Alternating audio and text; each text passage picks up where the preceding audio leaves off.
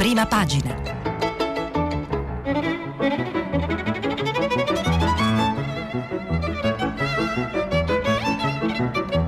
Questa settimana i giornali sono letti e commentati da Lidia Baratta, giornalista del quotidiano online L'Inchiesta. Per intervenire telefonate al numero verde 800 050 333. Sms WhatsApp anche vocali al numero 335 56 34 296. Buongiorno dalla sede RAI di Milano, cominciamo questa mattina eh, la eh, lettura dei giornali in edicola, ma prima vi ricordo come sempre che stiamo pubblicando i vostri messaggi sul sito di eh, Radio 3. Inevitabilmente la politica occupa anche oggi eh, le aperture delle eh, prime pagine dei eh, giornali. la Repubblica scrive la conta di Conte, Conte va alla sfida in Parlamento sul Corriere della Sera, il Fatto Quotidiano lo mollano tutti Renzi è fuori isolato da 5 Stelle, PD Leo è scaricato dai suoi e Conte è ottimista sui voti, Conte ter con gli esuli renziani, il messaggero, Conte tenta il tris con i nuovi scilipoti per eh, la verità, eh, l'avvenire invece scrive eh, responsabilità eh, cercasi il manifesto roulette eh, giallo-rossa. Eh, ma cominciamo a eh, capire la eh, giornata politica eh, di ieri leggendo il eh, messaggero a pagina 2 eh, con un pezzo di Marco Conti, il Premier rischia in aula, PD e Movimento 5 Stelle, basta con Italia Viva, ora avanti agli europeisti. Alla buvette del Senato Vito Crimi guarda perplesso sul cellulare di Gianluca Castaldi i balletti trash dell'ex senatore Antonio Razzi, incontrastato capofila di quella genia di responsabili che a Palazzo Madama non vanno mai fuori moda se c'è da salvare la legislatura. Responsabili, divenuti ora costruttori, mai voltagabbana e preferibilmente, come chiede Luigi Di Maio intervistato dal TG3, non dell'opposizione, europeisti, a patto che non chiedano di attivare il MES. Stringi, stringi, scrive Marco Conti, si comprende che l'obiettivo della caccia sono i 18 senatori di Italia Viva ai quali si aggiungerebbero qualche cane sciolto o ex. Il fuoco di fila di dichiarazioni di PD e Movimento 5 Stelle contro gli inaffidabili renziani che però diventerebbero nobili costruttori se partecipano al Conte Ter è devastante. L'operazione è partita di gran cassa al motto tutti benvenuti tranne Renzi, anche se le sfumature non mancano, visto che il segretario del PD Zingaretti chiude del tutto la porta al senatore di Rignano, giudicandolo inaffidabile. Andrea Orlando definisce difficile una posizione di ricucitura con l'ex segretario PD e Dario Franceschini si limita a cercare responsabili alla luce del sole, senza affondare il colpo. A sera c'è ottimismo per i senatori raccolti, la lista è gelosamente custodita a Palazzo Chigi, anche se nel PD e nel Movimento 5 Stelle c'è chi inizia a preoccuparsi per i possibili nuovi arrivi, per ciò che si sta magari promettendo promettendo loro in vista della nascita del Conte Ter e se basteranno i due ministeri e il posto da sottosegretario. Il tempo è ridotto. Alla conta decisiva nell'aula del Senato mancano solo quattro giorni e dopo un'estenuante trattativa Giuseppe Conte andrà, a raccontare come si è arrivati alla crisi e alle dimissioni di Bellanova, Bonetti e Scalfarotto lunedì alla Camera e martedì al Senato. Noi lo volevamo in aula già domani, spiega la senatrice azzurra Licia Ronzulli, ma per responsabilizzare hanno bisogno di tempo, aggiunge perfido il collega leghista Roberto Calderoli. Resta il fatto che il timing si è sbloccato dopo l'incontro che Giuseppe Conte ha avuto al Quirinale con Mattarella. E così Conte, che pensava di presentarsi in Parlamento dopo il 20 gennaio e dopo il varo dello scostamento di bilancio e del decreto Ristori, ha ceduto al pressing dei presidenti di Camera e Senato, Roberto Fico ed Elisabetta Casellati. Comunicazioni, si legge nella nota diffusa dal Quirinale, alle quali seguirà quindi un voto che deciderà il destino politico dell'avvocato del popolo e di Matteo Renzi. La preoccupazione di Mattarella per la conta, che potrebbe far precipitare il Paese in una crisi al buio, è forte ed uguale al rischio che possa far nascere una maggioranza fragile, esposta ai ricatti dell'ultimo responsabile ingaggiato. Ma il capo dello Stato in questa fase non può che lasciare governo, maggioranza e opposizione libere di agire e quindi di assumersi le rispettive responsabilità anche di fronte al Paese. Il rischio di elezioni anticipate, magari non ora, ma a giugno, è reale, soprattutto se resta resta il veto del PD ad ogni possibile intesa con Italia Viva. A Palazzo Chigi l'accelerazione, anche se subita, non disturba i programmi e la voglia di Conte di fare chiarezza con un discorso che sarà accessoriato di date, telefonate, messaggi e precisi riferimenti al tormentato rapporto con Italia Viva e con il suo leader. La convinzione di avere i voti, anche senza i fedelissimi di Renzi, poggia sul lavoro avviato dal senatore grillino Emanuela Dessì.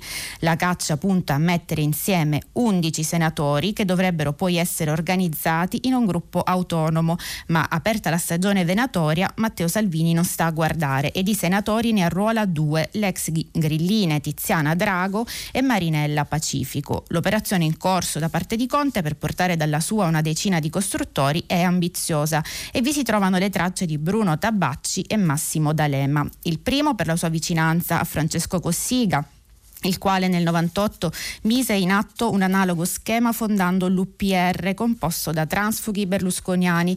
Al secondo il meccanismo piace anche perché l'UPR gli consentì di andare a Palazzo Chigi dopo la caduta di Romano Prodi. La nascita di gruppi per Conte ridanno però forza alle indiscrezioni, sempre smentite, sulla nascita di un partito di Conte che potrebbe rappresentare un'occasione per i costruttori in caso di elezioni anticipate che lo stesso Conte si augura qualora dovesse cadere potere.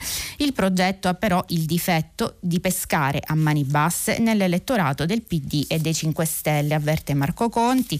Il numero eh, magico è eh, 161, è quello che dice eh, Matteo Renzi, gli servono 161 voti o va a casa, ma a Palazzo Madama lui ne ha 5 ai saluti, ricorda il messaggero che a pagina 3 in un pezzo di Mario Aiello dice ehm, titola a caccia di 11 senatori nascono i gruppi di Conte eh, con le foto dei personaggi al centro di questa eh, trattativa eh, dice Mario Aiello a gestire l'operazione di reclutamento per Conte e soprattutto il socialista Riccardo Nencini il PD che sarebbe pronto a compensarlo con il Ministero degli Esteri ma le promesse in politica si sa come sono si sta affidando a lui per trovare i numeri giusti ma non solo e Nencini che ha dato il simbolo, quello del PSI, a Renzi per poter far nascere il gruppo di Italia Viva e la sua defezione, ormai certa dalla truppa di Matteo, lascerebbe quest'ultimo senza logo parlamentare e lo costringerebbe a finire nel gruppo misto e al Nazareno godono Renzi dispres- disperso nel fritto misto. Che bella soddisfazione. E mh, nel taglio basso c'è l'intervista a Riccardo Nencini che dice non sfilerò il simbolo a Italia Viva, ci sono tre giorni ancora per eh, ricucire. Senatore Nencini eh, si chiede: è vero che toglierete a Renzi il simbolo al Senato? Non so chi abbia inventato questa notizia, risponde fake news senza fondamento.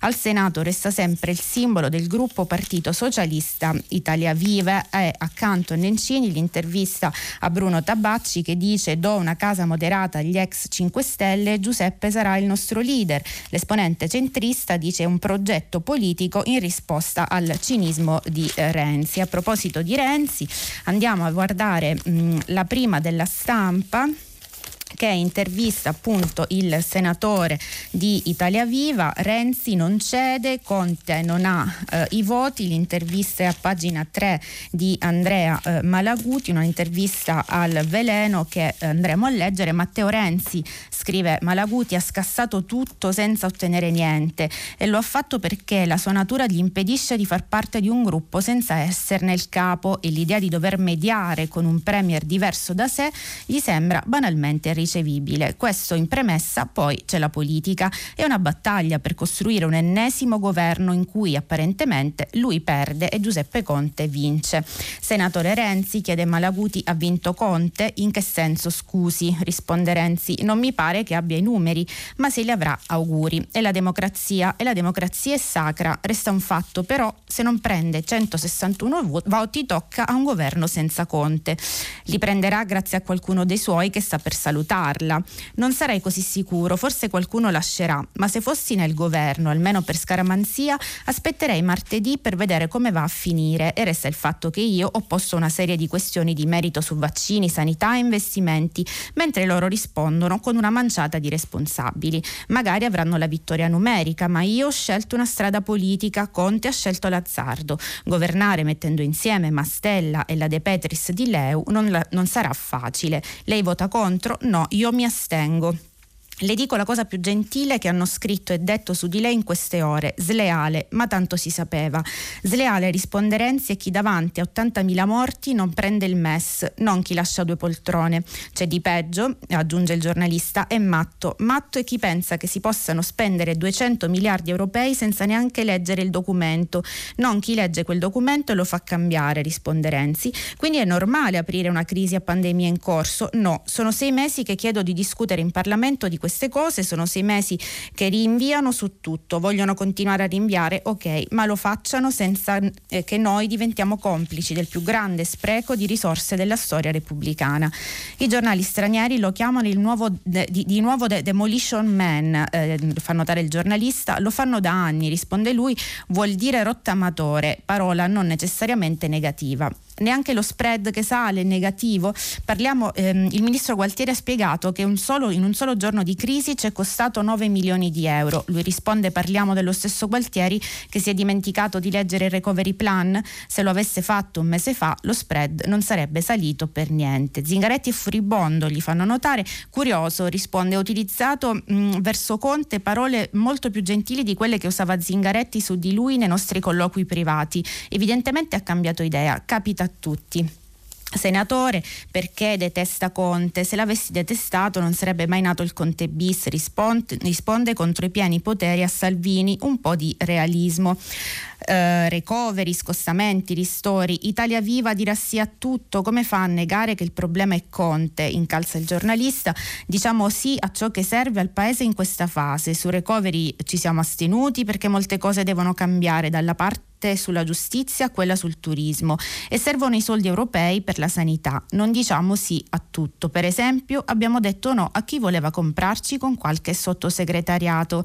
Non le piace neppure Casalino, le, ehm, gli fanno notare, Casalino è bravissimo a fare il suo mestiere, inventa campagne online, cura i social e i media, è fedele interprete del pensiero del suo capo. Quello che fa per lui, per me, è un grande reality show permanente in cui si può geolocalizzare il bunker di Bengasi o trasformare in show le passeggiate in centro. Per me la politica è studio, confronto, passione, mi interessano le statistiche dei disoccupati, non i sondaggi sul consenso. Senatore, chi dovrebbe gestire fondi europei? Ministri capaci con i loro uffici e per le unità speciali alcuni commissari. Un super ministero per Mario Draghi, era questo il suo obiettivo? Mi sembrerebbe bellissimo ma riduttivo, risponde.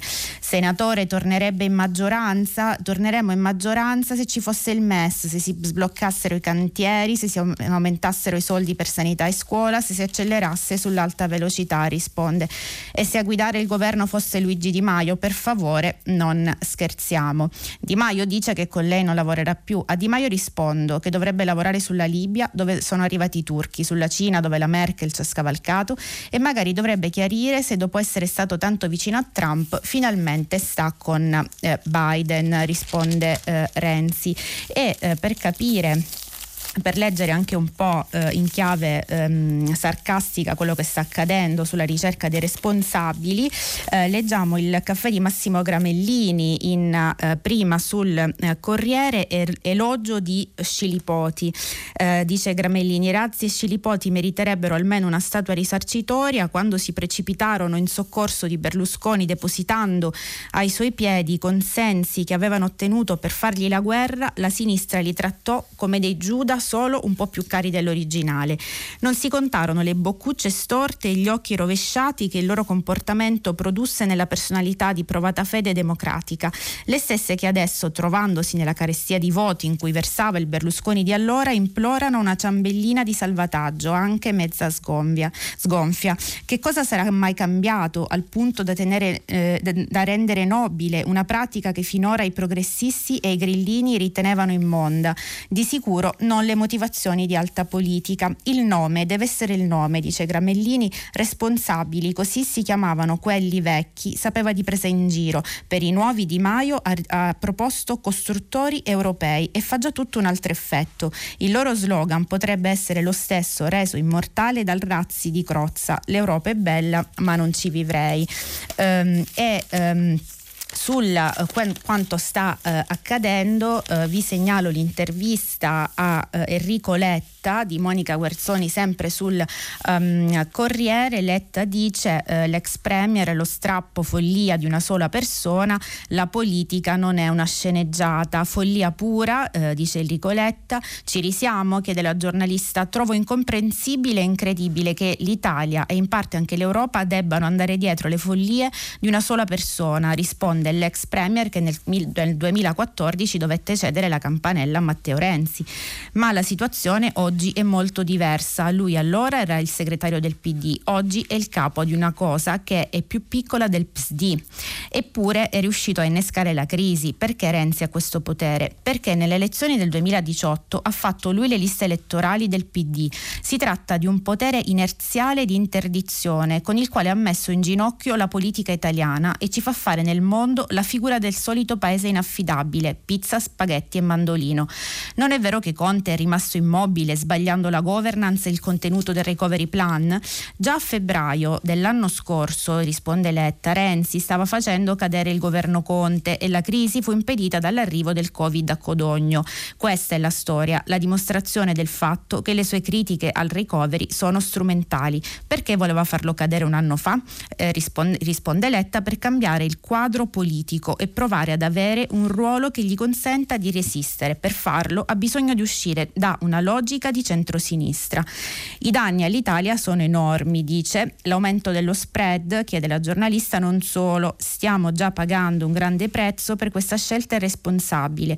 Tutte le energie dovrebbero essere concentrate su come contrastare la terza ondata e affrontare le vaccinazioni e un governo in crisi non è in grado di rispondere al meglio a questa esigenza. Cosa avrebbe fatto lei nei panni di Conte? Ha fatto molto bene, dice ehm, Letta, a sfidare Renzi, perché la sua strategia non è un rimpasso di governo, ma far saltare il banco. Conte lo ha capito e ha detto o dentro o fuori. Ora non può che esserci un passaggio alle Camere, il Parlamento è sovrano e deciderà. Eh, su invece sui 209 miliardi europei dice la crisi è una scelta responsabile contro gli interessi del paese perché quanto deciso in Europa non è scontato. Noi prendiamo oltre 200 miliardi e la Germania 20. Se non siamo in grado di gestire questa cosa con l'Europa, non si fiderà, l'Europa non si fiderà più eh, di noi. Sul fronte dell'opposizione invece ha fatto notizia ieri mh, il ricovero di Silvio Berlusconi, ce lo racconta eh, Di Caro sul eh, Corriere a pagina 8, Silvio Berlusconi ricoverato d'urgenza ma lui tranquillizza, eh, sto bene e invece Marco Cremonesi a pagina 9 del Corriere intervista Matteo Salvini eh, che dice un governo minestrone per tirare a campare e faranno offerte da SUC. Il Premier sarà in aula già lunedì, dice Marco Cremonesi, lei la vive come una vittoria del centrodestra oppure come la prova che il Presidente del Consiglio sa già di poter poter contare su abbastanza costruttori in Parlamento. Prima di lunedì, avverte mh, mm, eh, Salvini, vengono un sabato e una domenica. Ho i brividi pensando alle offerte da SUC che saranno fatte a questo e quello, ma io ricordo quello che Mattarella stesso disse a me e all'intero centrodestra. Vi conferirò l'incarico se riuscirete a portarmi, a portarmi numeri veri e seri per un governo vero e serio, non quelli di tre tizi in ordine sparso. Lei ha riunito la war room del centrodestra centrodestra, eh, non verrà alcun responsabile dall'alleanza? Dal centrodestra non credo proprio, risponde ci riuniremo tra l'altro anche oggi per seguire la situazione, ma devo dire che l'alleanza si è dimostrata compatta e in assoluta sintonia e questo è un fatto positivo, prima che per noi, per gli italiani, esiste una forza pronta a governare il eh, paese. E per capire un po' la grammatica della crisi andiamo a leggere un uh, costituzionalista Michele Ainis a pagina 27 della Repubblica che cerca di farci capire quello che sta accadendo, la grammatica della crisi il titolo, i confini tracciati dalla Costituzione. Ainis scrive è una crisi in incognito, mettiamola così, nessuno lo, la dichiara. Senza le dimissioni del Presidente del Consiglio, senza sostituire ministri e sottosegretari di Italia Viva, senza interrompere l'attività governativa, senza un immediato confronto in Parlamento. Ma è legittima questa questa condizione e come funziona l'orologio della crisi. Nel dubbio apri gli archivi, consulti precedenti che però in Italia sono come il sacco della Befana, c'è dentro un po' di tutto, per forza, con 66 governi in poco più di, set- di 70 anni. Allora chiedi soccorso alla Costituzione, la interpelli come una sibilla, lei invece tace, non entra nei dettagli. L'unica regola espressa sta nell'obbligo di dimissioni dell'esecutivo dopo un voto di sfiducia alle Camere. Guarda caso, nella nostra storia non è mai accaduto. Le crisi di governo si sono sempre consumate fuori dal modello e dai riti della Costituzione.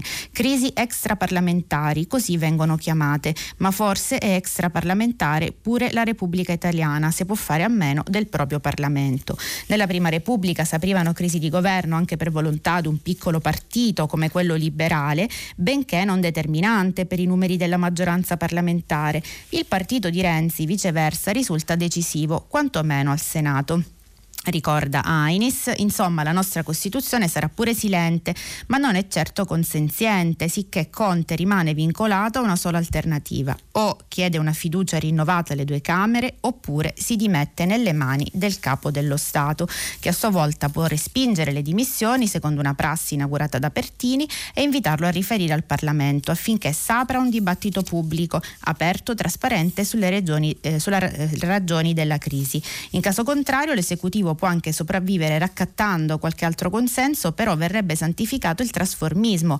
antica malattia della politica italiana. E mh, mm, eh, chiudiamo questa parte sulla eh, crisi politica con eh, le considerazioni eh, un po' amare di Salvatore Merlo sulla prima del foglio che dice com'è buona l'ora d'aria della crisi, com'è dolce il vecchio politichese che per un attimo fa dimenticare la eh, pandemia. Ma eh, Repubblica ci ricorda in realtà che in Europa eh, ci osservano e mh, mm, mh, mm, racconta eh, come i giornali stranieri e eh, le cancellerie europee stanno leggendo la crisi italiana. L'UE teme un governo non europeista, BCE il rischio che i falchi rialzino la testa. E Tonia Mastrobuoni, corrispondente da Berlino, a raccontarlo. Mini Matteo ha fatto cadere il governo italiano, si sa, i tabloid non scrivono in punta di penna, ma quella che eh, si è svolta ieri tra Bruxelles, Berlino e Francoforte è stata una giornata talmente convulsa che forse Bild l'ha riassunta meglio di altri. Le ragioni della crisi non le ha capite nessuno, fuori dall'Italia. Il coro dei giornali stranieri è stato unanime, Renzi apre la crisi nel bel mezzo della pandemia, l'unico commento fuori dal coro, quello della Frankfurter Allgemeine Zeitung, purtroppo dice questo governo oltre alla gestione della pandemia non ha prodotto niente che guardi al futuro, Conte voleva distribuire i soldi di Bruxelles secondo criteri politici e clientelari e dunque è meglio che cada. Al di là delle prime pagine ai piani alti can- delle cancellerie dei principali organismi decisionali europei però tira una brutta aria e il, eh, la, la, paura più diffusa, ric- racconta Mastrobuoni, è che ehm, l'attuale governo filo europeo vada a casa. Il ricordo da incubo del primo governo Conte a traino leghista è ancora eh, vivido e eh, per capire anche le conseguenze dal punto di vista economico di quello che sta accadendo. Prendiamo il Sole 24 Ore che ricordiamo esce senza firme per lo sciopero dei giornalisti. Eh, Conte eh, lunedì in Parlamento a caccia di voti, lo spread risale allarme UE sull'Italia, eh, scrive eh, il quotidiano economico. A pagina 2 racconta eh, gli italiani hanno perso quasi 8 mili- milioni di euro, citando il ministro dell'economia Roberto Gualtieri che traccia il primo e assolutamente parziale bilancio di quanto l'improvvisa crisi di governo possa aggravare sui conti dello Stato, come infatti ci si poteva attendere. Il ritiro dei ministri da parte di Italia Viva ha colpito, ha di colpo interrotto la luna di miele tra gli investitori e il nostro paese, provocando l'immediata risalita dei rendimenti dei BTP e soprattutto un nuovo allargamento dello spread nei confronti del Bund che si è spinto fino a 120 punti base per la prima volta dallo scorso autunno per terminare poi a quota 117 2017. Il fatto che i mercati siano tornati a fare i conti con un rischio politico che pareva assopito grazie alle massicce dosi di sonnifero iniettate dalla BCE con i suoi riacquisti di titoli di Stato e anche in virtù del nuovo clima costruttivo che si è tornati a respirare in Europa è il risultato subito evidente nell'asta che il Tesoro italiano aveva sfortunatamente in programma proprio ieri. Eh, va comunque detto, eh, continua poi l'articolo, che quello del voto non viene ancora considerato dagli analisti lo scenario più più plausibile, però eh, dice in conclusione l'articolo meglio non abusare della pazienza dei mercati. Il Sole ehm, racconta anche nel taglio basso di pagina 2 quali sono i, i, mm, eh, le, le, partite chiave dossier in questo momento in bilico dal punto di vista economico, da Aspi a Fincantieri in bilico le partite chiave senza la copertura politica il rischio impasse anche ILVA, Rete Unica, MPS e Alitalia. Eh, ma eh, la questione economica eh, più imminente è quella dello scostamento di bilancio e del decreto eh, Ristori 5. Ehm, andiamo a leggere Repubblica a pagina 10 con un pezzo di Valentina Conte che ci dice i sindacati chiedono subito il blocco dei licenziamenti, altro deficit di 32 miliardi. La richiesta è di non aspettare la scadenza scadenza del 31 marzo per rinnovare lo stop alle uscite e la cassa integrazione pagata tutta dallo Stato, il governo approva il nuovo sforamento di bilancio per finanziare il decreto Ristori 5. Proseguire con lo stop ai licenziamenti e la cassa integrazione pagata per intero dallo Stato oltre il 31 marzo. Si vedrà se in modo selettivo per le imprese in forte difficoltà o per tutti. Al momento il governo ancora in carica non ha altre ricette per fronteggiare lo tsunami lavoro che incombe. Uno scenario da un milione di posti che saltano da aprile mentre la pandemia ancora morde e la vaccinazione solo agli inizi. La crisi politica in quel paese piombato rende tutto più complicato. La richiesta al Parlamento, formalizzata ieri sera da un Consiglio dei Ministri privo delle due ministre dimissionarie di Italia Viva, di autorizzare un nuovo scostamento fino a 32 miliardi di deficit extra, viene giudicata come l'ultimo treno su cui caricare le pene di un'economia allo stremo. Le nuove risorse che portano il totale del deficit Covid tra 2020 e 2021 a 140 miliardi, serviranno a coprire il quinto decreto ristori e quindi a indennizzare le attività chiuse o ridimensionate con i DPCM, a rimpolpare aiuti arrivati col contagocce, a coprire gli esclusi come professionisti e stagionali dello sci ma saranno usate anche per un pacchetto lavoro che visti gli esiti non scontati della crisi di governo a questo punto va anticipato. In testa la CIG Covid e il divieto di licenziamento. Non si può più aspettare il 31 marzo, lo faranno presente oggi le parti sociali alla Ministra del Lavoro Nunzia Catalfo, sindacati e imprese convocati per discutere la riforma degli ammortizzatori sociali prevedono che a tenere banco sarà invece proprio il decreto ristori.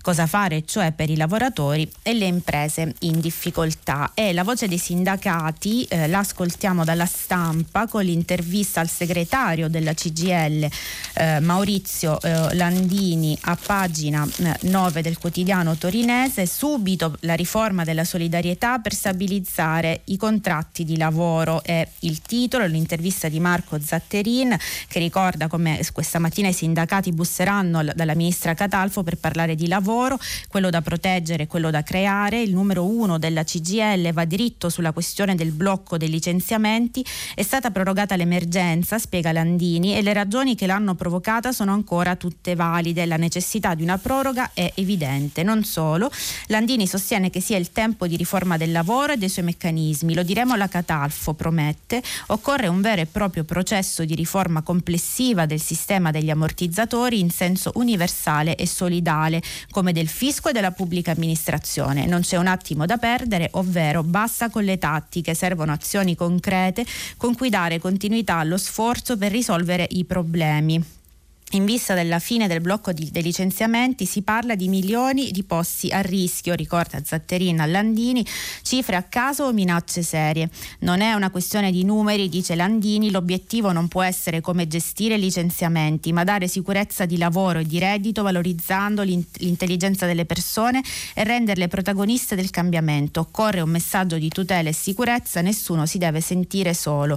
Meglio lascia stare i conteggi, dunque la discussione non può essere questa, si impone impone di pensare alle persone perché dietro ai numeri c'è gente in carne e ossa, ci sono vite, storie, sacrifici. Per noi è centrale la riforma degli ammortizzatori sociali con l'estensione dei contratti di solidarietà che diventino strumento prioritario alternativo ai licenziamenti con fonti adeguati. E ehm, chiudiamo, dice il giornalista Coi Navigator, rischiano il posto le vittime più palesi delle scelte errate. Aver mescolato l'azione sul reddito con le politiche del lavoro è stato un errore, risponde Landini. Lo pensavo e lo penso. L'assegno di cittadinanza ha senso se combatte la povertà che ci circonda. Le politiche del lavoro però si creano investendo. Certo corrono centri per l'impiego e quindi c'è bisogno di assumere indipendentemente dal nome che si dà a chi arriva.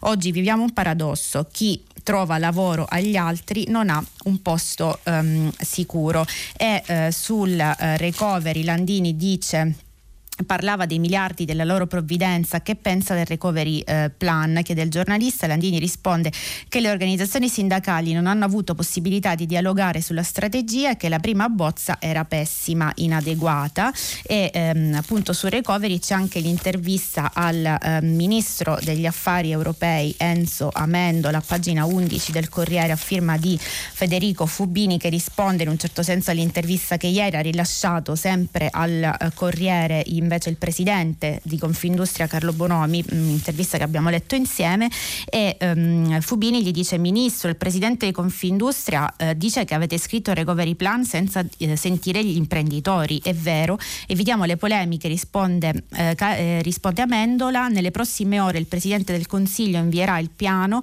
aperto al contributo del Parlamento, di regioni, comuni e attori sociali, Confindustria e sindacati sono interlocutori fondamentali, avremo tempo per modificare e migliorare valutare il progetto e siamo sicuri che le idee di Bonomi saranno preziose. Nella bozza non c'è un solo riferimento al rapporto fra costi e benefici dei progetti, non ci sono i piani finanziari, non trova, fa notare Fubini, e Amendola risponde tutta la progettazione ora va al giudizio del Parlamento e al dialogo con le parti sociali. Ci aspettiamo consenso su alcuni progetti e magari non su altri. In parallelo lavoriamo sulle schede tecniche attuative che andranno alla Commissione europea. Nel nostro piano nessun dettaglio verrà trascurato, incluse le valutazioni di impatto. Ehm, alle 7.47 chiudiamo questa pagina ehm, economica e passiamo invece a quelle che saranno ehm, le nuove eh, regole anticontagio.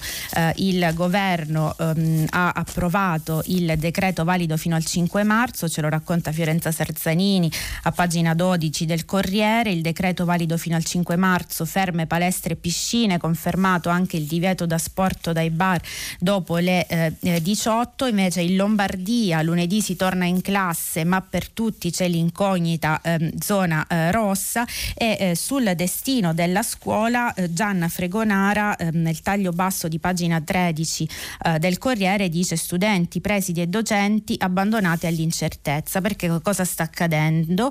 Valentina Santarpia racconta rischia di diventare una questione giudiziaria la, la riapertura delle scuole superiori dopo la decisione del Tribunale amministrativo regionale della Lombardia che ha imposto di anticipare il rientro degli studenti fissato per il 25 gennaio, anche i giudici amministrativi della Sicilia intervengono sul ehm, ricorso di una settantina di famiglie catanesi. La didattica a distanza è legittima perché sia, purché sia di carattere temporaneo ed è altrettanto indispensabile l'obbligatorietà dell'apertura delle scuole, scrive il TAR della Sicilia. Ma le istanze che arrivano sempre più spesso dai movimenti anti-DAD che finiscono sui tavoli dei tribunali amministrativi si scontrano con i dati dei contagi e le complicazioni dell'organizzazione. L'ufficio scolastico lombardo ha chiesto ai licei di aspettare fino a lunedì per la riapertura al fine di consentire al trasporto pubblico e agli istituti scolastici di disporre di tempi congrui per un'organizzazione adeguata. Lunedì però la Lombardia potrebbe rientrare in zona rossa e a quel punto gli studenti delle superiori ma anche delle seconde e terze medie per le norme nazionali non potrebbero tornare in classe e eh, su, da, dal mondo della scuola arriva una lettera scritta proprio da una studentessa pubblicata a pagina 15 della eh, Repubblica. Eh, la studentessa si chiama Chiara Guidoni e dice cari adulti leggetevi dentro adesso siamo noi a dovervi tenere per mano.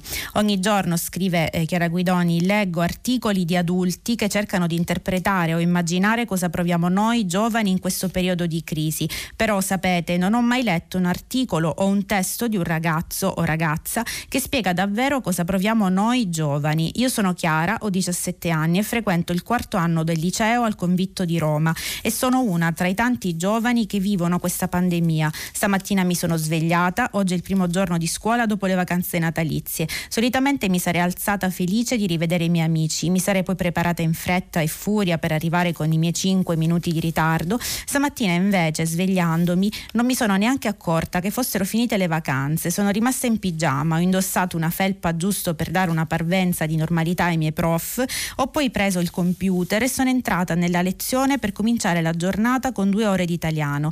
Guardavo i miei compagni con questo distacco virtuale alienante e pensavo a quanto mi mancasse la dinamica di classe, stare a lezione, dividere la merenda, passare i bigliettini, parlare e riabbracciarsi tra una lezione e l'altra, la ricreazione. In questa normalità oggi i nostri genitori ci ripetono in modo assillante non stare sempre sul telefono senza capire che è questa la nostra realtà. Oggi se ci manca la voce o il viso di qualcuno possiamo solo fare una videochiamata. Il gruppo di classe è diventato il contatto tra noi, ehm, non è più il luogo dove ci mandiamo i compiti e i relativi commentini scioccati, ormai è diventato la classe stessa. Il nostro tempo non lo passiamo più in un'aula ma sul gruppo di classe.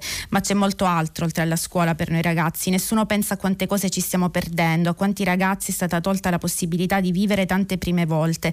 La prima volta in discoteca, la prima uscita con qualcuno che ti piace, i primi momenti da soli con gli amici. Purtroppo stiamo vivendo altre prime volte, è la prima volta che prendiamo il Covid, la prima videolezione, il primo lockdown. Però ricorda Chiara Guidoni, a differenza di quello che pensano gli adulti, siamo più forti di loro, combattiamo per mantenere le nostre amicizie, per uscire un'ora il pomeriggio, accettiamo la chiusura delle scuole e di non poter uscire dopo le 22 22 accettiamo, sì, cari adulti, non cercate solo di capire cosa proviamo noi, dice, indagate i vostri sentimenti, leggetevi dentro, capite cosa manca davvero a voi. Siamo sempre descritti come i più irresponsabili, quelli che ogni tanto girano senza la mascherina, quelli che fanno gli assembramenti e le risse, ma alla fine noi, se abbiamo il dubbio che qualcuno possa aver preso il virus, resta in casa fino al risultato del tampone. Cari adulti, stavolta penso proprio che siamo noi a dovervi tenere per mano. E questa è la lettura dal eh, mondo della scuola. Eh, passando invece agli ehm, esteri, ehm, andiamo negli Stati Uniti di cui si è anche occupato Luigi Spinola oggi a ehm, Radio 3 ehm, Mondo perché cosa sta mh, mm, accadendo. Ehm, a Washington la città è blindata verso un insediamento tra barriere e divieti, insediamento di Biden previsto per il 20 di gennaio, soldati accampati, blocchi e restrizioni, Airbnb cancella le prenotazioni nella capitale, racconta Federico Rampini, il nuovo rischio è che i gruppi estremisti possano puntare su bersagli meno eh, protetti diritti eh, e ehm, invece a pagina ehm, 19 sempre della Repubblica eh, l'altra notizia è ehm, la verità sugli UFO nei file della CIA pubblicati migliaia di avvistamenti l'intelligence americana ha desecretato 2700 pagine di documenti relativi alle segnalazioni fin dagli anni 50 spuntano sfere colorate e meduse luminose il Senato chiede al Pentagono un rapporto entro sei mesi. Eh, sembra la sceneggiatura di una fiction fiction datata, racconta Massimo Basile, ma ora una commissione del governo vuole capire se la sicurezza è mai stata mh, mm, a rischio. Eh, è restando agli esteri ma eh, tornando invece in Europa, eh, la stampa, eh, sin dalla fotonotizia della prima pagina, racconta eh, con la Callas alla guida dell'Estonia, sei donne comandano il grande nord. L'articolo è di Marco Bresolin, continua a pagina 17 che racconta appunto l'ultima ad aggiungersi alla lista potrebbe essere Kaja Kallas, il leader del partito riformatore in Estonia che ieri ha ricevuto l'incarico di formare un esecutivo. E la lista è quella dei governi dei paesi nordici guidati da donne, 6 su 8. Ha 14 giorni di tempo Kallas per guadagnarsi la fiducia del Parlamento e di conseguenza una sedia al tavolo del Consiglio europeo, un club dove le cravatte sono ancora in netta maggioranza, anche se con lei le donne nella stanza potrebbero potrebbero diventare 5. Ed Elena Stancanelli nel taglio basso della stessa pagina, pagina 17 della stampa, eh, dice quelle leader che fanno saltare gli schemi. Norvegia, Lituania, Danimarca, Estonia, Islanda, Finlandia saranno guidate da donne. Sei donne prime ministre in Europa non era mai successo, ovviamente sono state le loro capacità e competenze a permettere loro di ottenere il ruolo guida, ma non è un caso che governeranno i loro paesi in un momento di crisi sanitaria e dunque economica, come come spesso accade, non solo in politica, quando il gioco si fa duro sono le donne a scendere in campo, non per scelta, ma perché gli uomini cedono malvolentieri il potere che gestiscono in maniera quasi esclusiva e quando lo fanno spesso è perché si tratta di una trappola, dice Stancanelli, provate a dimostrare quello che valete in una situazione disperata, vediamo quello che sapete fare eh, voi. E ehm, come ci raccontava Spinola in Radio Tremondo mh, anche in Germania si parla eh, della successione di un'altra donna al potere, cioè di Angela Merkel, con, ehm, il, andiamo a leggere sul Corriere a pagina 19 l'articolo di Paolo Valentino che dice in tre per il potere la campagna tedesca, dopo 16 anni di Merkel la cancelliera domani ehm, eh, si elegge il nuovo capo della CDU e probabile successore a meno di sorprese dalla Baviera e i contendenti in questo caso, i possibili successori, invece sono eh, tre mh, mm, eh, uomini. E, mh, mm, a proposito di rapporti di um, genere, um, andiamo al, alla cronaca italiana eh, raccontata da um, Flavia Perina sulla stampa, eh, se il cognome del padre non va al figlio. Eh, Perina racconta che a quasi 40 anni dalla prima proposta di legge per consentire alle madri di dare il loro cognome ai figli, la Corte Costituzionale torna ad affrontare il problema. E a pagina 23 spiega cosa sta accadendo, lo fa con una decisione piuttosto particolare, cioè approfittando di un ricorso del Tribunale di Bolzano per sollevare il caso davanti a se stessa. In pratica la consulta si impegna a sciogliere una volta per tutte con un pronunciamento erga omnes un nodo che la politica non è mai riuscita a dipanare nonostante mezzo secolo di iniziative parlamentari. La resistenza a modificare la tradizione e le norme del nostro paese adeguandole a una società nella quale tra l'altro l'altro le madri single che crescono da sole i figli sono 900.000, ha assunto un aspetto quasi patologico. Tutti i piccoli passi avanti compiuti in materia sono legati a sentenze, tutte fanno riferimento alla palese incostituzionalità delle disposizioni che obbligano gli ufficiali dell'anagrafe, se il figlio è riconosciuto da entrambi i genitori, ad attribuirgli automaticamente il cognome del padre. Tuttavia in questi anni, continua Perina, l'impiccio è rimasto lì ultima traccia di una tradizione patriarcale che magari aveva un senso nel, nel secolo vecchio, quando il riconoscimento del figlio costituiva un vincolo per gli uomini e un paracadute per le donne rimaste incinte fuori dal matrimonio, ma che nei tempi nuovi ha poco senso e contrasta in modo stridente con i pari diritti riconosciuti dalla Costituzione. C'è da chiedersi perché, nonostante la gran mole di sollecitazioni, la politica abbia finora re- regolarmente insabbiato ogni iniziativa di riforma ed è probabile che il motivo risieda nel tabù ancora vivo in Italia che circonda ogni intervento su consuetudini che si ritengono radicate nella coscienza del Paese. È la stessa ragione che ha trascinato oltre ogni legittimo ritardo e rinvio tutte le leggi che riguardavano i rapporti tra uomo e donna, dal divorzio all'abolizione del matrimonio eh, riparatore e oggi è giornata anche di uscita in edicola. Poi dei ehm, settimanali eh, vi segnalo il ehm, venerdì di Repubblica che in copertina fa un omaggio a eh, Orwell populismi, fake news, post verità mentre si ripubblicano i suoi capolavori. L'autore di 1984 è più attuale che mai e continua a far paura eh, il pezzo di Marco Cicala con articoli di Simonetta Fiori e Antonello Guerrera.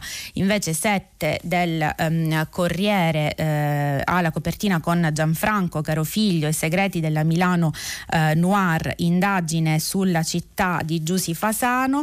Eh, internazionale dedica invece la um, copertina all'abisso americano, Donald Trump, eh, l'assalto al um, congresso e cosa succederà eh, ora. Eh, chiudiamo così la rassegna con eh, i settimanali e eh, ci risentiamo tra pochissimo con il filo diretto. Rieccoci con il filo diretto. Prima di cominciare vi ricordo che per dare spazio a più ascoltatori eh, vi ricordo appunto di fare domande e interventi eh, quanto più eh, brevi. Eh, partiamo con eh, le telefonate. Pronto? Eh, buongiorno dottoressa, sono Claudio e chiamo da Bologna. Buongiorno. allora, in sul problema delle, di eventuali elezioni abbiamo sentito che i sondaggi ci riferiscono che eh, con questo virus sarebbero purtroppo in pochi quelli che si recherebbero alle urne e oltretutto eh, rischiare di, di, contagiarsi per votare dei, dei parlamentari che poi subito dopo escono dal partito nel quale tu hai votato per andare a fondarne un altro mh, mm, non è molto piacevole. Quindi eh, la domanda è, ma eh, ci sarebbe poi il rischio che di, eh, per tutta la legislatura di sentire il ritornello del Parlamento delegittimato perché eh, è stato votato da troppo poche persone? Ricordo che quando si dice che anche in altri paesi si vota, beh, negli Stati Uniti si è votato, ma si è votato per posta, allora eh, non credo che qua in Italia chi chiede le elezioni si stia organizzando per farci votare per posta. Grazie, grazie Claudio. Ovviamente mm, eh, ragiona, ragioniamo nel, nel, vasto arco delle ipotesi ehm, in questo momento. Eh, quella eh, come dire, meno ehm, probabile in questo momento è quella di mh, mm, andare mh, mm, al voto. Come ricordava eh, Claudio, ehm, cioè sia una questione, una ragione di tipo sanitario perché appunto siamo nel mezzo eh, di una pandemia ehm, mondiale, eh, ma ci sono anche mh, ragioni Mm, di, di, di, di, natura politica sostanzialmente. In questo momento a ben pochi ehm, conviene andare ehm, al voto. Eh, una delle varie ragioni anche perché il prossimo Parlamento sarà un Parlamento eh, dimezzato. E, è anche vero che mh, mm, gli Stati Uniti sono andati al voto, ma eh, oltre il 50% degli americani ha, eh, hanno, votato, hanno, votato, per posta. Da noi siamo andati alle amministrative in, eh, subito dopo l'estate, in autunno, e però in quel caso ci sono alcuni ehm, virologi, scienziati, epidemi- epidemiologi che sostengono che in realtà anche con la campagna elettorale lì a livello regionale ha concorso all'aumento dei contagi. Eh, su quante persone si recheranno alle urne, quello è anche un'altra un altro dubbio in condizioni di, um, di, di, di rischio di, contagio e ragioniamo però appunto nella, nel vasto arco delle, delle, delle, delle, ipotesi in questo momento dove invece pare si stia creando un altro tipo di, maggioranza come abbiamo raccontato con le, le pagine dei giornali eh, con la ricerca di quelli che potrebbero essere i sostituti eh, senatori di eh, Italia Viva. E continuano ad arrivare anche i vostri messaggi sul sito sito di mm, Radio 3 eh, Gabriella eh, che ci dice mm, di avere 80 anni eh, chiede non si potrebbe dare la priorità della vaccinazione a studenti e professori per far ripartire la scuola? Sono il nostro futuro noi vecchi siamo il passato possiamo tirarci eh, indietro. Ehm, dice, dice, Gabriella racco- ricordiamo qualche giorno fa abbiamo raccontato proprio la storia di questi due nonni che dicevano che avrebbero ceduto volentieri il vaccino ai propri nipoti per permettere permettere loro il ritorno in aula. Eh, invece Fausto dice Renzi pochi giorni fa non ha fatto mistero di aspirare ad un incarico nell'ambito della Nato che potrebbe ottenere per nomina senza il vaglio delle elezioni che per lui sarebbero catastrofiche. Adesso non gli resta che portare la testa di Conte alla neonata amministrazione democratica statunitense che come noto mal sopporta il governo italiano a guida 5 Stelle, altro che il bene degli italiani e del nostro paese. Eh, e invece Alberto scrive i soldi del MES sono l'ennesima tessera del puzzle che mostra la sanità privata fagocitarsi il sistema sanitario nazionale universalistico e indispensabile. La sanità privata ha mostrato di non essere in grado di gestire alcunché nel momento del bisogno causa eh, Covid e quindi qui eh, ancora eh, rientra il MES che oggi ehm, eh, lo stesso Renzi ripropone eh, nell'intervista alla stampa e che come sappiamo eh, oggetto di eh, divisione, di rottura totale all'interno della maggioranza. Eh, pronto? Sì, pronto, buongiorno. sono Federico, buongiorno. telefono da Alessandria, buongiorno. Ma, senta, io volevo esprimere più che altro uno stato d'animo, io sono molto seccato, ieri ho, ho sentito un, una scheggia delle critiche di Cassese al piano governativo eccetera e mi è saltato il nervo, ho smesso, ma non perché io ammiro Cassese in maniera incondizionata, però credo che come anche per i virologi le persone di peso che hanno un ruolo pubblico devono eh, calcolare le conseguenze di quanto affermano. Ora non c'è dubbio che l'attuale classe dirigente nel suo complesso economico, politico, eh, sia la peggiore che abbiamo conosciuto, io ho 70 anni, che abbiamo conosciuto. Non abbiamo certo la fortuna di avere una, una, una classe dirigente come quella che eh, venne fuori dalla cesura resistenziale e che oggi sarebbe necessaria. Però mi domando, dall'altra parte, che cosa c'è? Io sono stufo di sentire eh, commentatori di scarso livello eh, sui Flori, sui Travaglio, tutta questa questi piccoli che credono di essere grandi, che sparano a palle incatenate sulle decisioni degli altri, salvo poi che cosa? Dall'altra parte che cosa c'è? C'è una parte che ci ha condotto non più tardi di 8 o 9 anni fa alla bancarotta che continua a pensare che le tasse non si devono pagare e che bisogna farsi dare i soldi a credito dicendo tranquillamente che non si restituiranno, che eh, deve essere il privato che risolve tutto quando oggi eh, è, è, proprio la dimostrazione che l'unica cosa che ha tenuto è il pubblico e ne usciremo fuori con il pubblico. Basta leggersi le cose che dice Draghi sulla destinazione dei soldi, visto che tutto lo invocano e allora io credo che in questo momento, in questo momento eh, mi devo affidare a gente che ci ha messo mesi a capire che le mascherine servono, che il distanziamento sociale è l'unico, uno dei pochi mezzi per battere questa cosa. Allora, Grazie io, Federico, ehm, la ecco, invito. Non so se sono. Sì, eh, sì. L'unica cosa che volevo aggiungere è questa. Peraltro la politica continua a discutere cose che io non so.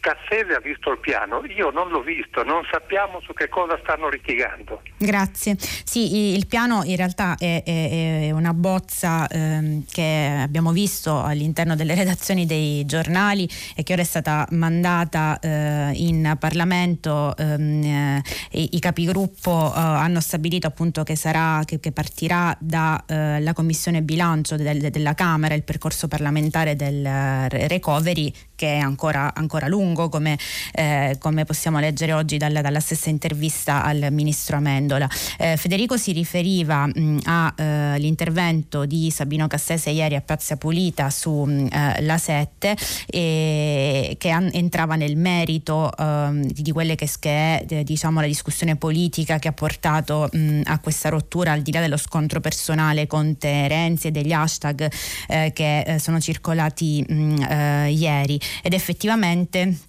diciamo eh, Renzi eh, come era già successo con il referendum eh, costituzionale ha avuto il grande talento per usare diciamo un, eufemi- un, eufemismo di attirare così tanto le antipatie su di sé da aver sostanzialmente spostato eh, l'attenzione su quella che poi era effettivamente il cuore della discussione politica cioè tutte le mancanze che, ehm, eh, mm, che governo di cui il governo si è macchiato in questo periodo che esistono e che più volte volte hanno denunciato anche gli altri componenti della maggioranza, PD, eh, PD eh, in testa. E eh, probabilmente questa è una, una, debolezza del dibattito politico, della democrazia italiana in sé, cioè il fatto di, di, aver, di aver, personalizzato completamente lo scontro politico, dimenticandosi, come lo stesso Federico ehm, diceva, eh, dimenticandosi poi quali sono i temi centrali che in questo momento appaiono ehm, più che altro eh, vitali. E, ehm, andiamo ancora ai uh, messaggi. Eh, Maria Luisa da Verona dice Italia Viva ha commesso un grave errore contro l'Italia, è molto grave, eh, una pandemia mondiale è mondiale per definizione, non occorre l'aggettivo, ehm, corregge Luca da Cosenza.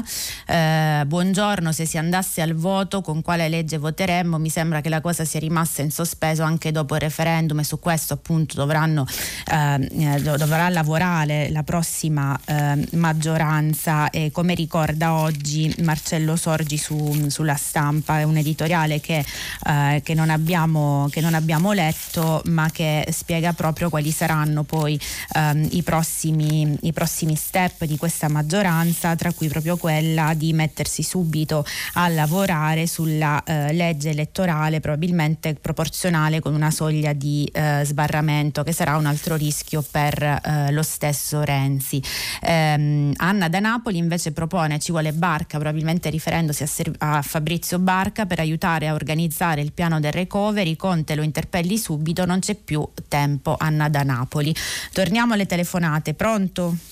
Pronto, buongiorno, sono Luisa da Torino. Buongiorno.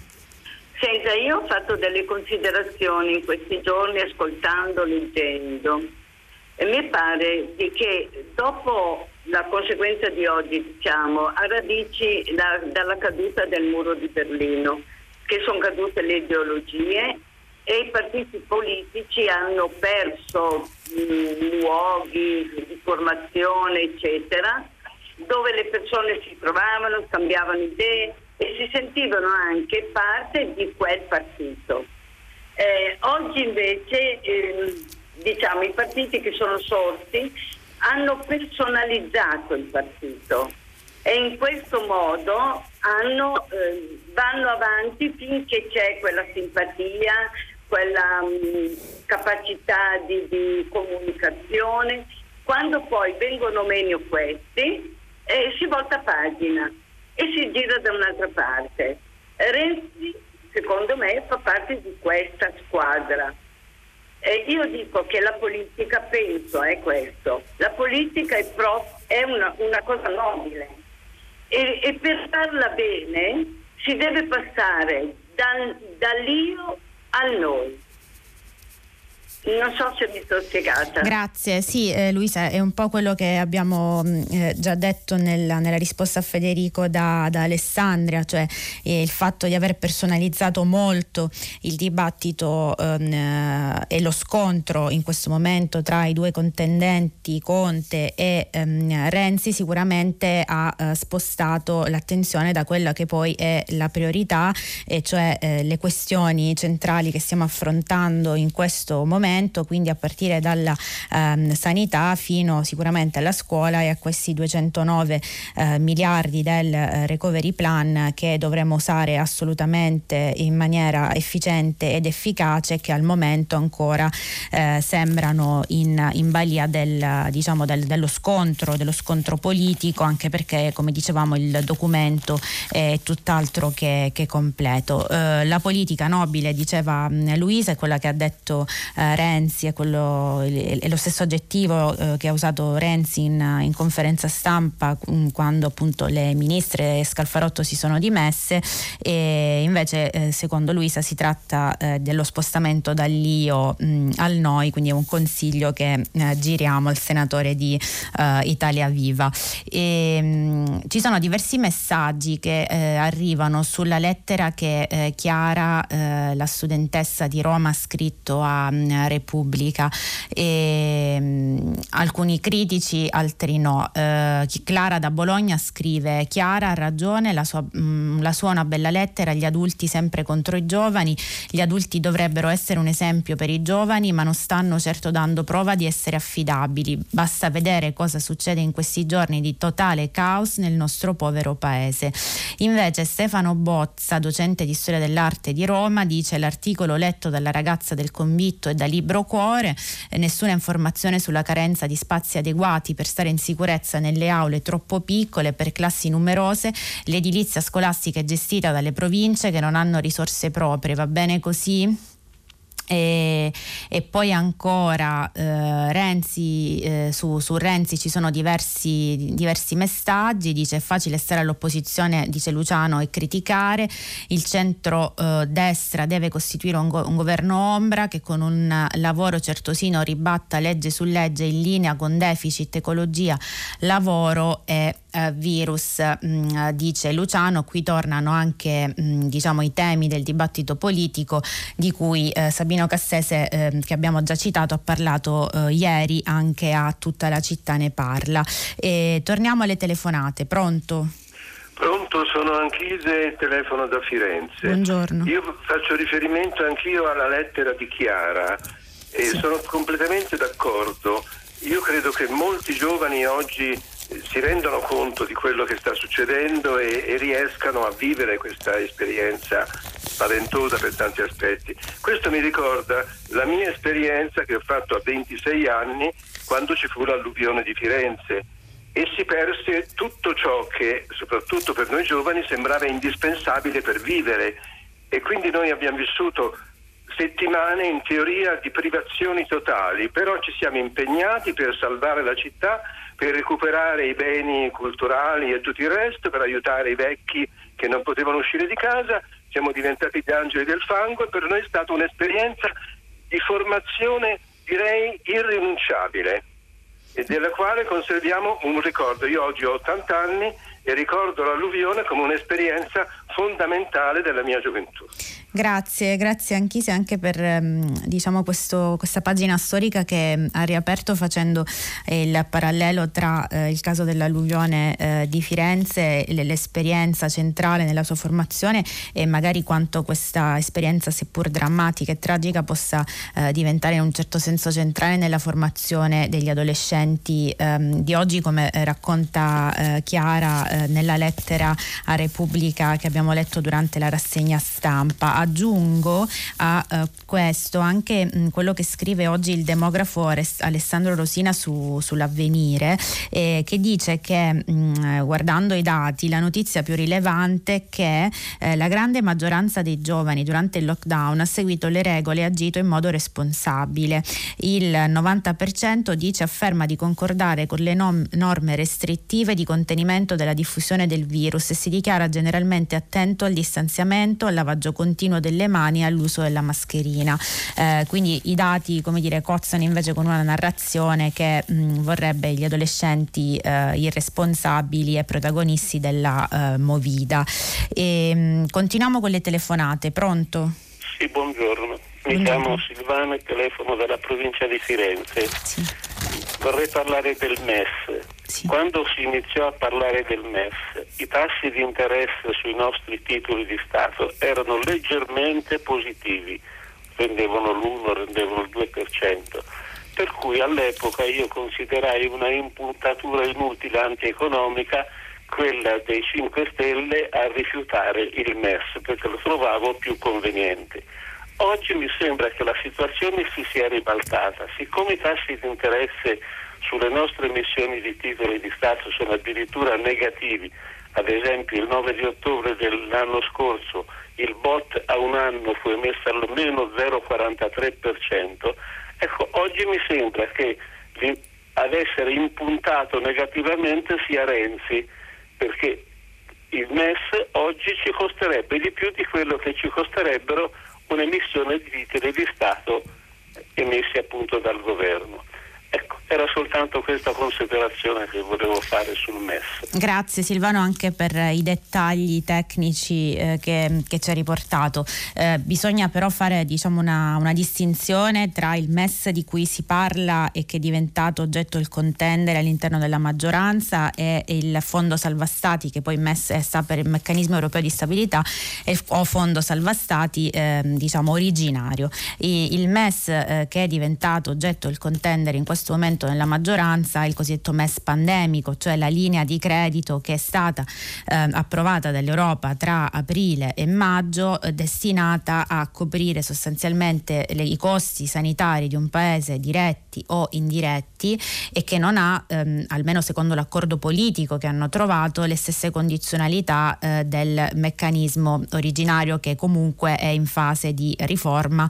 E, e l'unica diciamo, condizionalità è è, è quella del, di questa sorveglianza attiva che farà la Commissione europea per far sì che eh, questi fondi vengano utilizzati eh, solo per ehm, le spese mh, sanitarie. E all'Italia dovrebbero toccare eh, circa 36-37 miliardi eh, di euro. Ehm, diverse anime della maggioranza erano d'accordo, sicuramente non eh, i 5 Stelle. Il ministro Gualtieri che più volte ha detto di essere d'accordo così come eh, Zingaretti Moretti e lo stesso Renzi a, a attingere ai soldi del MES ehm, ha spiegato bene eh, che eh, prendere il MES significa che l'Italia sostanzialmente risparmierebbe circa 300 milioni di euro di ehm, interessi accedendo a ehm, questo strumento.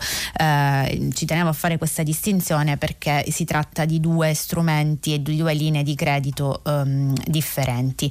Ehm, torniamo ai eh, messaggi. Ehm, allora, Daniela eh, dice Platone in La Repubblica, quindi una citazione. Ci sono persone che hanno opinioni su tutto e che non sanno nulla della cosa su cui hanno un'opinione. Forse questo opinionismo compulsivo fa parte del problema e dovremmo passare all'ascolto. È interessante questo punto di vista. Eh, I ragazzi penano per la DAD e la mancanza delle sacrosante esperienze adolescenziali di condivisione e con comunicazione. Faticheranno molto a recuperare i ritardi della formazione, scrive Mira, ma con la buona volontà, una buona politica scolastica e l'aiuto degli adulti ci riusciranno e porteranno avanti le loro vite. Al contrario, chi restituirà agli anziani o quasi tali gli anni di vita, le ultime esperienze di vita concesse dalla salute stroncati dai lockdown e dal virus, prima ci, eh, li vacciniamo, prima restituiamo loro la vita. Scusate se è poco.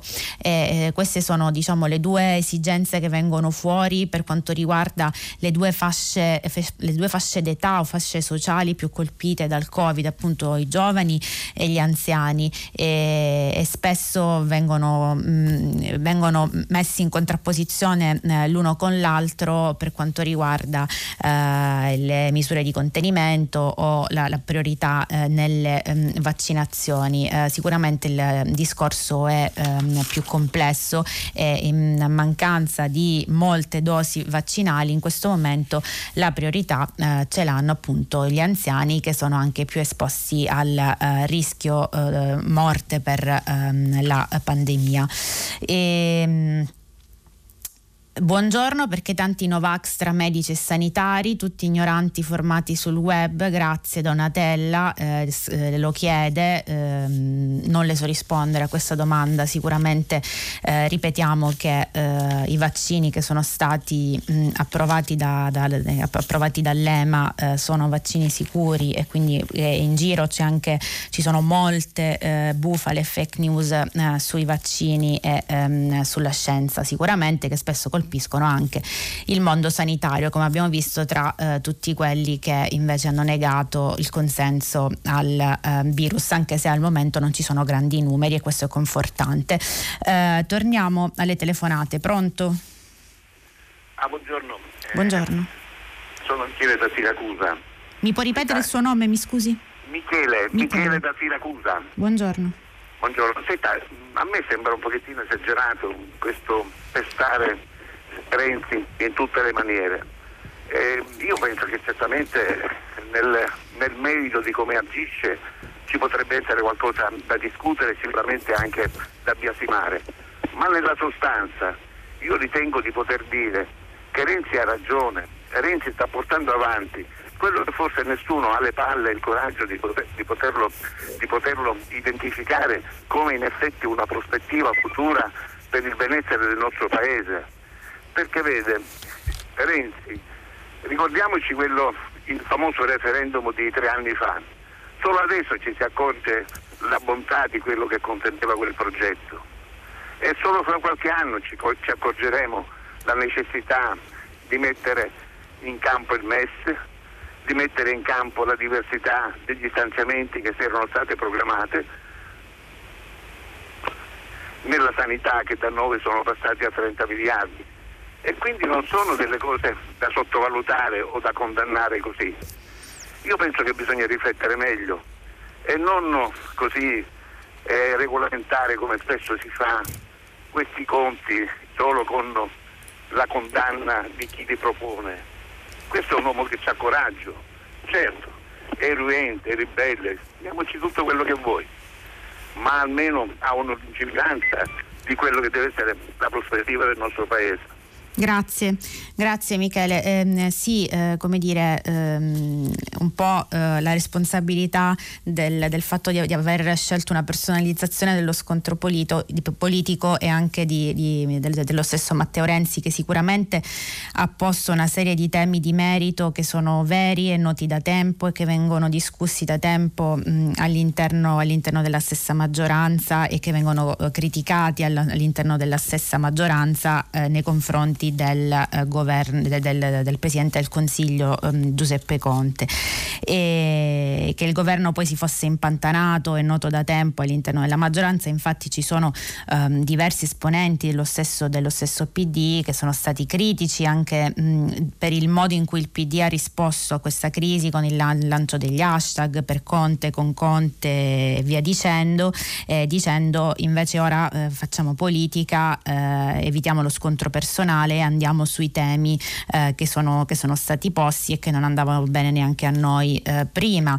Eh, uno su tutti, appunto, eh, la stesura del recovery plan, tutti dicono prima che Renzi eh, facesse esplodere eh, la, la, crisi era un documento irricevibile. E ancora oggi è incompleto, quindi su questo in molti gli danno ragione, ma anche su altri temi, sulle questioni del, del lavoro, su come affrontare la crisi del lavoro, non c'è una comunanza di intenti all'interno della maggioranza.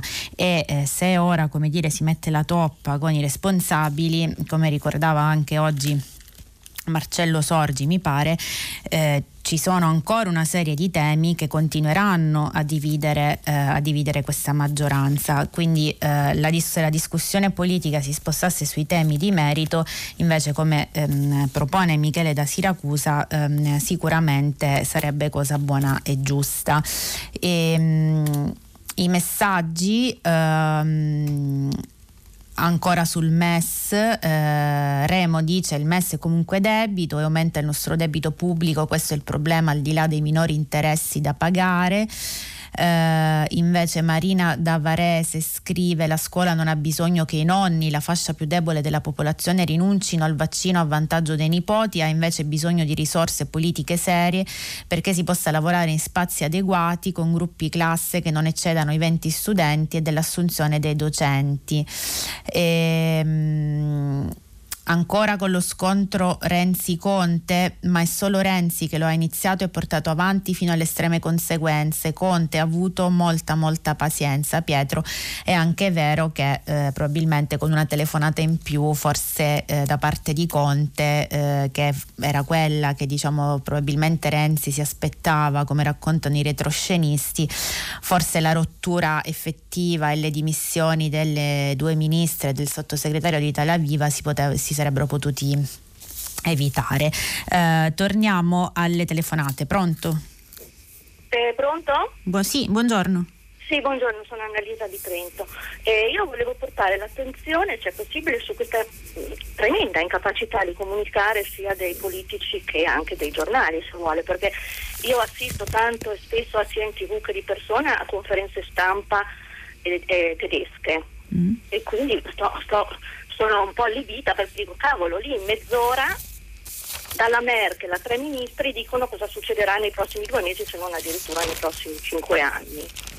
Noi non riusciamo né a livello politico non vogliamo né a livello giornalistico andare nei dettagli e nel concreto, non riusciamo proprio, quindi io mi domando di cosa parliamo tante volte? Perché non, noi non lo sappiamo, non siamo non siamo raggiunti da queste informazioni dettagliate e concrete, quindi mi fa un po' effetto l'opinionismo un po', un po becero ormai, che anche stufato.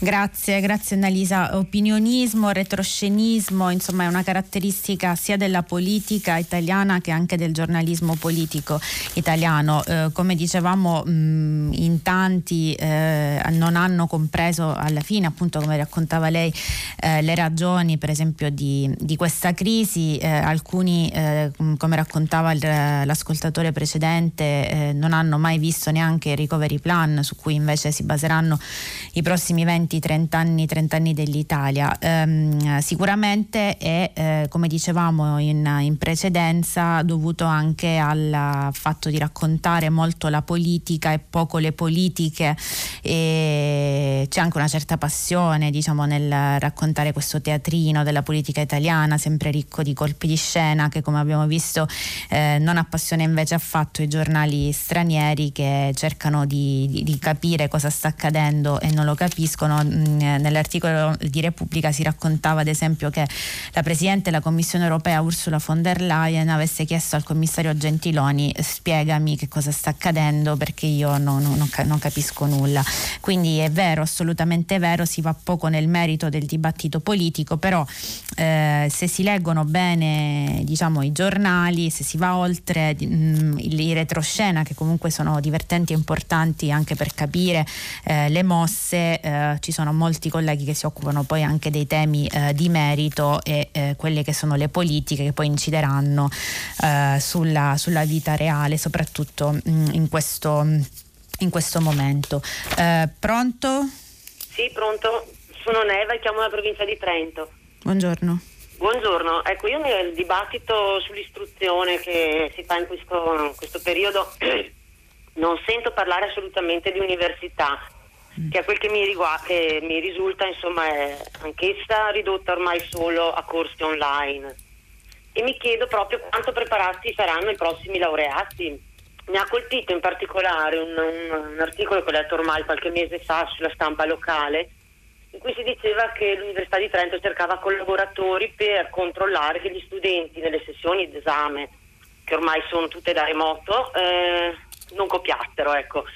Perché non si investono questi soldi per farli tornare almeno durante gli esami in, eh, in presenza? E perché gli studenti universitari non si fanno sentire? Mi stupisce tantissimo il silenzio perché gli studenti della scuola secondaria eh, scendono in piazza a protestare, scrivono lettere ai giornali gli studenti universitari non si sentono, è che non viene data loro voce, eh, spazio o, o, proprio non hanno un'opinione a riguardo e va bene così, insomma. A me preoccupa anche il fatto che insomma, nelle università si crea anche eh, il pensiero critico e stando a casa facendo dei corsi online questo non avviene sicuramente, ecco. Mm, certo. volevo sapere cosa ne pensa e anche un po' suscitare il dibattito perché davvero non si sente, eh, si sente la voce degli universitari. Grazie, grazie Eva. Sì, eh, grazie anche per aver, aver, allargato il discorso eh, anche alla, all'università che effettivamente è scomparsa dalle pagine dei giornali, nonostante vi ricordo abbiamo un ministro eh, ad hoc per l'università, cioè il ministro, il ministro Manfredi. Ehm, forse perché l'università eh, meglio si presta alla didattica mm, a distanza e molte università ehm, si sono organizzate almeno inizialmente a settembre eh, con, con, delle app alternando la presenza con la didattica, la didattica a distanza ehm, però sicuramente mh, mm, se, ne, se ne parla poco se ne parla poco anche in merito agli strumenti eh, che vengono utilizzati come raccontava l'ascoltatrice per poi fare anche gli esami a distanza.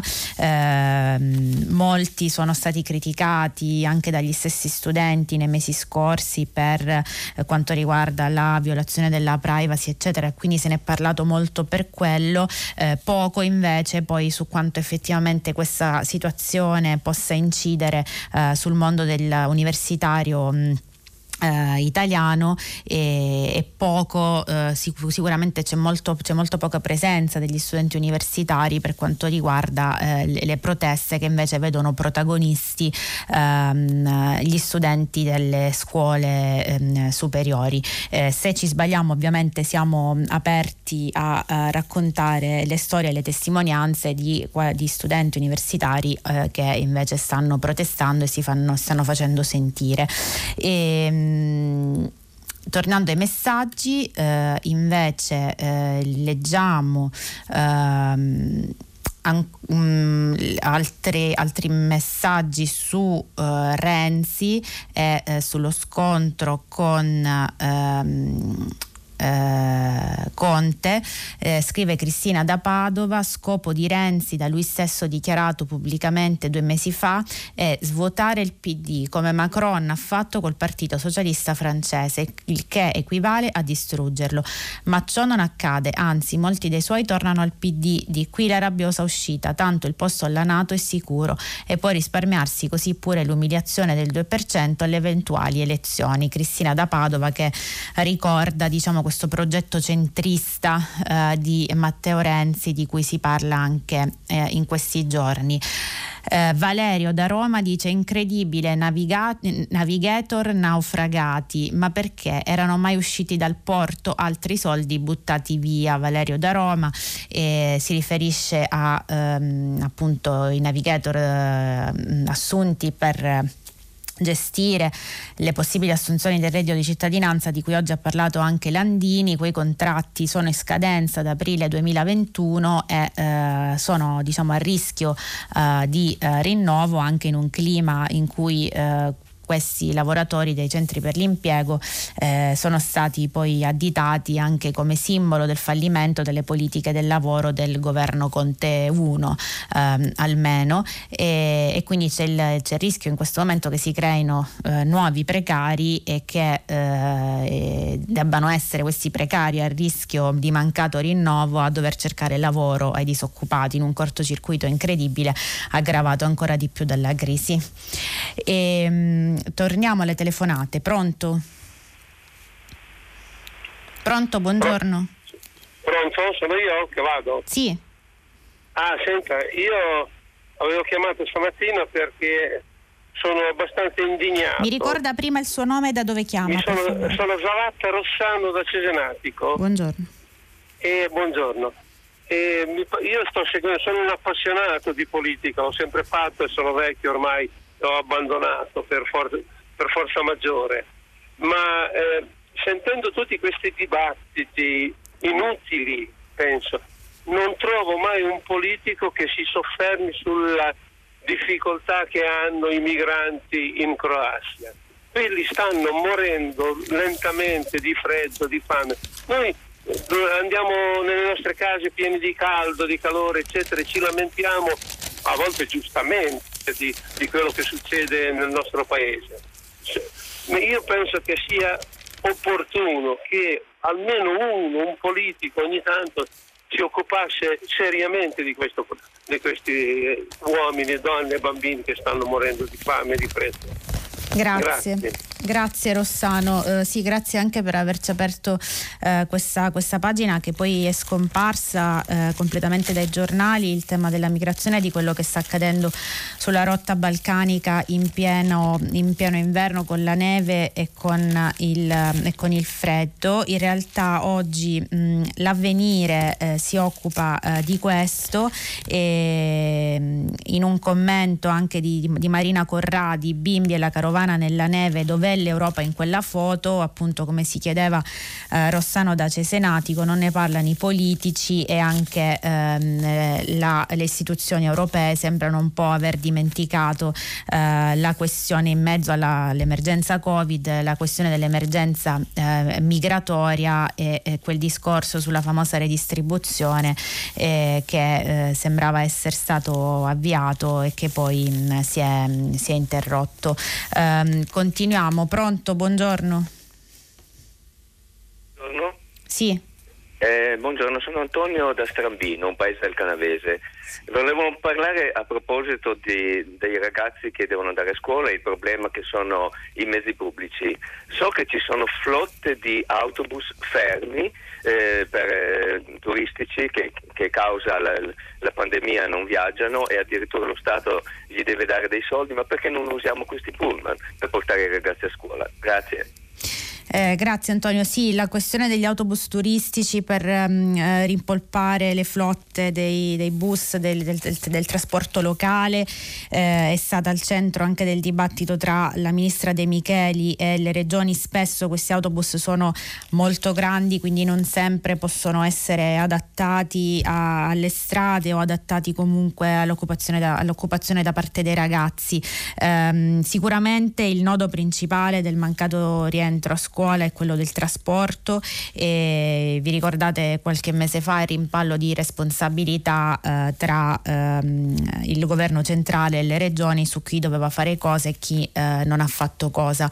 Eh, vi leggo un ultimo messaggio sulla lettera di Chiara proprio in termini sul tema, sul tema della scuola, la scrive Sandra D'Ascoli Piceno, cara Chiara, grazie, grazie, grazie di averci fatto sentire la tua voce forte e chiara, mi hai commosso più di qualsiasi altro giornalista, bravi giovani quando partecipano attivamente a comporre l'opinione pubblica, noi adulti dobbiamo ascoltarli e non ehm, giudicarli.